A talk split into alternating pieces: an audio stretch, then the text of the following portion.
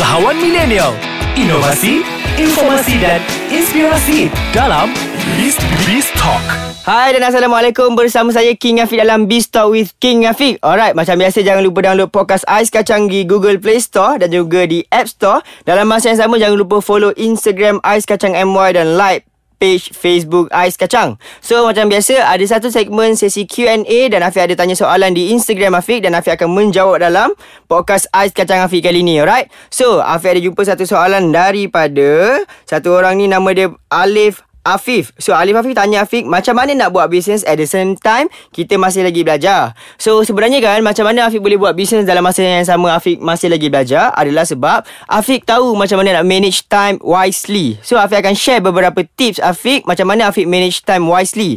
Alright. Yang pertama adalah buat planning tentang apa yang anda ingin lakukan pada esok hari. Buat planning tersebut pada malam harinya tersebut. Okey macam Afif kan pada setiap malam Afif akan fikir apa benda yang Afif nak buat pada keesokan harinya kan? Kalau Afiq tengok esok jadual pembelajaran Afiq pack. So Afiq target hari tersebut hanya sekadar hari Afiq nak layan customer Ataupun Afiq nak buat marketing sahaja. Jadi Afiq mencari jadual Afiq yang tak pack. Contohnya pada hari Isnin dan juga hari Kamis. Biasanya Afiq punya kelas waktu tengah hari tak ada kelas. Dan hari Kamis pula waktu pagi tak ada kelas. Itu adalah hari Afiq packing barang dan post barang tau. Alright, itu yang pertama sekali. Yang kedua adalah bila kita nak manage time kita wisely, yang paling paling paling paling paling penting adalah kita kena bangun awal. Ha, kadang-kadang kan ada orang cakap, "Eh, tak cukup masa lah." Kenapa orang tersebut cakap tak cukup masa? Sebab dia bangun lambat. Sebab dia bangun lambat tau. Jadi macam Afiq kan, setiap hari Afiq akan bangun awal, bukan hanya bangun awal sahaja, terus mandi, terus breakfast. Ha, jadi bila kita terus mandi, terus breakfast kan Macam tu kita terus dapat Satu energi yang luar biasa. Sebab kadang-kadang kan Kalau kita bangun awal Tapi kita bangun sahaja Dan duduk atas katil sahaja Apa benda yang akan berlaku dalam diri kita adalah Malas tu akan datang. So macam mana kita nak buang perasaan malas tersebut Adalah dengan cara Bangun-bangun sahaja Terus mandi Turun bawah Ataupun pergi mana-mana cafeteria terus makan. So macam itulah macam lifestyle Afiq. Yang ketiga kan adalah set keutamaan. Bila mana kita dah jadualkan harian kita ataupun kita dah set jadual harian kita kan, apa benda yang perlu kita buat adalah kita kena set satu keutamaan dalam jadual tersebut. Mana satu yang patut kita buat terlebih dahulu dan mana satu yang mungkin kita boleh tangguhkan. So macam biasa bila nak buat bisnes ni kan, apa benda yang perlu kita buat terlebih dahulu adalah kalau Afiq as a student, yang paling-paling penting yang terlebih dahulu Afiq boleh buat adalah assignment-assignment yang diberikan oleh lecturer Afiq. So Afiq buat semua assignment yang ada. Bila assignment Afiq dah siap, time tu barulah Afiq fikir untuk buat bisnes tau. Alright, so yang seterusnya kan, tips Afiq yang seterusnya kan adalah berhenti buat sesuatu sekiranya kita dah hilang fokus. Ha, kadang-kadang kan bila kita buat sesuatu tu kan macam Afiq sambil belajar dalam masa yang sama Afiq buat bisnes kan.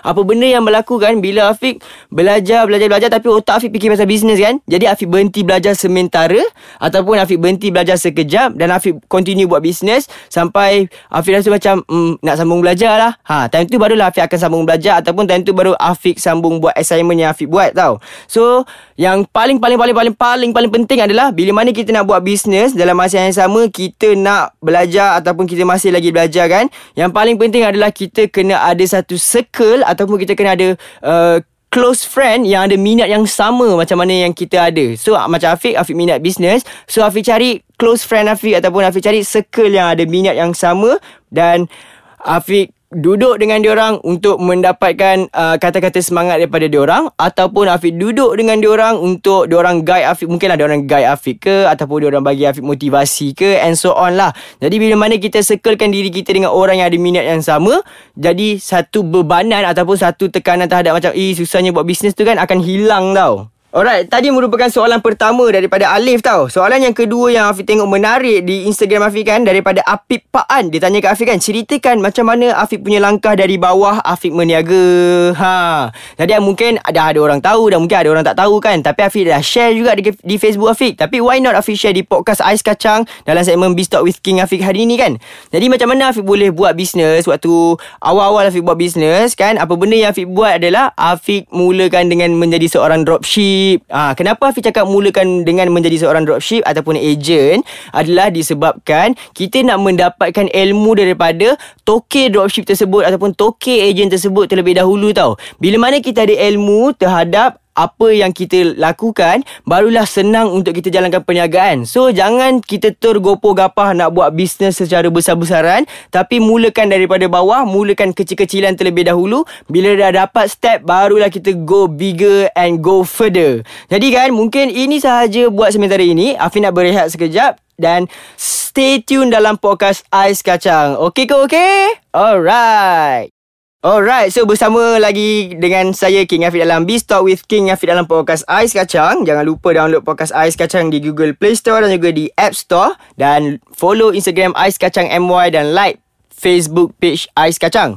So, soalan seterusnya yang Afiq rasa agak menarik adalah daripada Fazlan. Fazlan tanya Afiq, how to manage posting dalam Instagram ataupun how to manage posting time dalam Instagram. Sebenarnya kan bila kita nak post sesuatu barang dalam ataupun kita nak post gambar dalam Instagram kan, kita kena tahu bila waktu kemuncak orang main Instagram ni. So kebiasaannya kan kalau korang tanya Afiq ataupun orang tanya Afiq kan, waktu kemuncak orang main Instagram ada adalah pada hari Jumaat, hari Sabtu dan juga hari Ahad. Itu adalah waktu kemuncak orang main Instagram tau. So kebiasaannya kan bila Afiq nak post gambar-gambar yang menarik ataupun Afiq nak post um, mencari like atau sorry, bukan, bukanlah sekadar mencari like kan tapi untuk kita mendapatkan audience yang lebih tinggi kan Afi akan fokuskan posting pada hari Jumaat, Sabtu dan juga pada hari Ahad. Ha, tapi untuk orang yang menjalankan perniagaan di Instagram, korang boleh post every day dan time gap setiap post 2 jam. Contohnya korang post pukul 12, kemudian korang post pukul 2, kemudian korang post pukul 4, kemudian korang post pukul 6 pula. Ha sebab kadang-kadang kita jual banyak barang tau dekat Instagram tu. So, macam itulah time gap posting di Instagram. Jangan post secara spam. Maksud Hafiz secara spam ni adalah 10 minit kemudian post lagi 10 minit kemudian post lagi. Jadi itu akan membuatkan orang yang follow kita rasa macam Alah banyaknya benda dia ni post. Jadi orang-orang dah mula menyampah lah kat situ tau. So elakkan spam post di Instagram. Tapi sebaliknya kita buat time gap per post tu Mungkin satu post satu jam Satu post dua jam. Alright. So itu soalan daripada Fit Fitri Syawalia. Fitri Syawalia ni tanya apa sambutan orang waktu first Afiq mula meniaga and bagaimana nak dapatkan sambutan yang meriah. Alright. Okay, to be honest kan, waktu mula-mula Afiq meniaga kan, apa benda yang berlaku kan adalah Afiq hanya dapat customer yang sikit saja. Jujur Afiq cakap ada 2 3 orang saja yang beli. Itu adalah stage pertama bila mana Afiq meniaga. Tapi stage yang pertama ni kan adalah stage pembelajaran kita. Yang mana kita tahu macam mana nak layan customer, macam mana nak treat customer and bila waktu terbaik untuk posting. Alright. So itu adalah stage yang pertama. Stage yang kedua pula adalah stage yang mana kita rolling setiap duit keuntungan kita tu untuk buat marketing. Ha, jadi setiap duit yang Afiq dapat pada mulanya tu kan, Afiq tak gunakan untuk pembelanjaan Afiq. Tapi Afiq gunakan untuk buat marketing. Rolling, rolling, rolling buat marketing. Rolling, rolling, rolling buat marketing. Sampailah perniagaan Afiq tu dikenali. Dan waktu perniagaan Afiq dah dikenali tu kan, waktu tu barulah mula ada 10 orang pula beli produk Afiq. Ada 20 orang pula beli produk Afiq Ada 30 orang pula beli produk Afiq.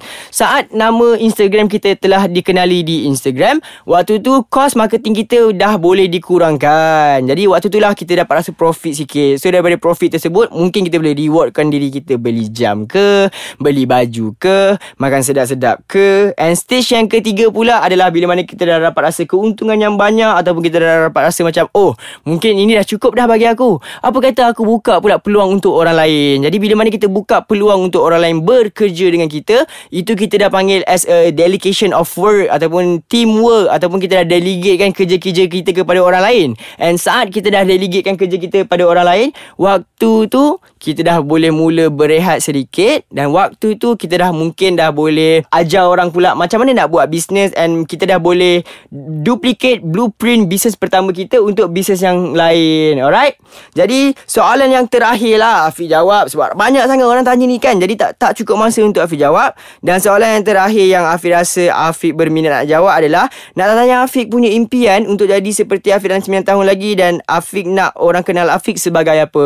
Alright. So ini mungkin soalan terakhir yang saya akan jawab.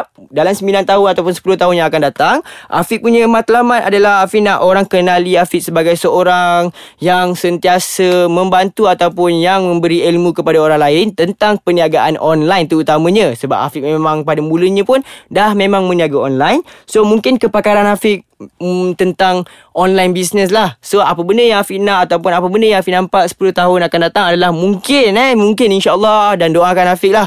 Mungkin Afiq boleh jadi satu orang speaker ataupun satu orang trainer tentang perniagaan online. Jadi mungkin ini sahaja segmen Afiq. Jangan lupa follow Afiq di Instagram K-I-N-G-A-F-I-Q-Q dan juga di Twitter Amirul Afiq A-M-E-E-R-U-L-A-F-I-Q underscore. Dan yang terakhir, jangan lupa download podcast Ais Kacang di Google Play Store dan juga di App Store. Right? Assalamualaikum. Kita jumpa di episod seterusnya.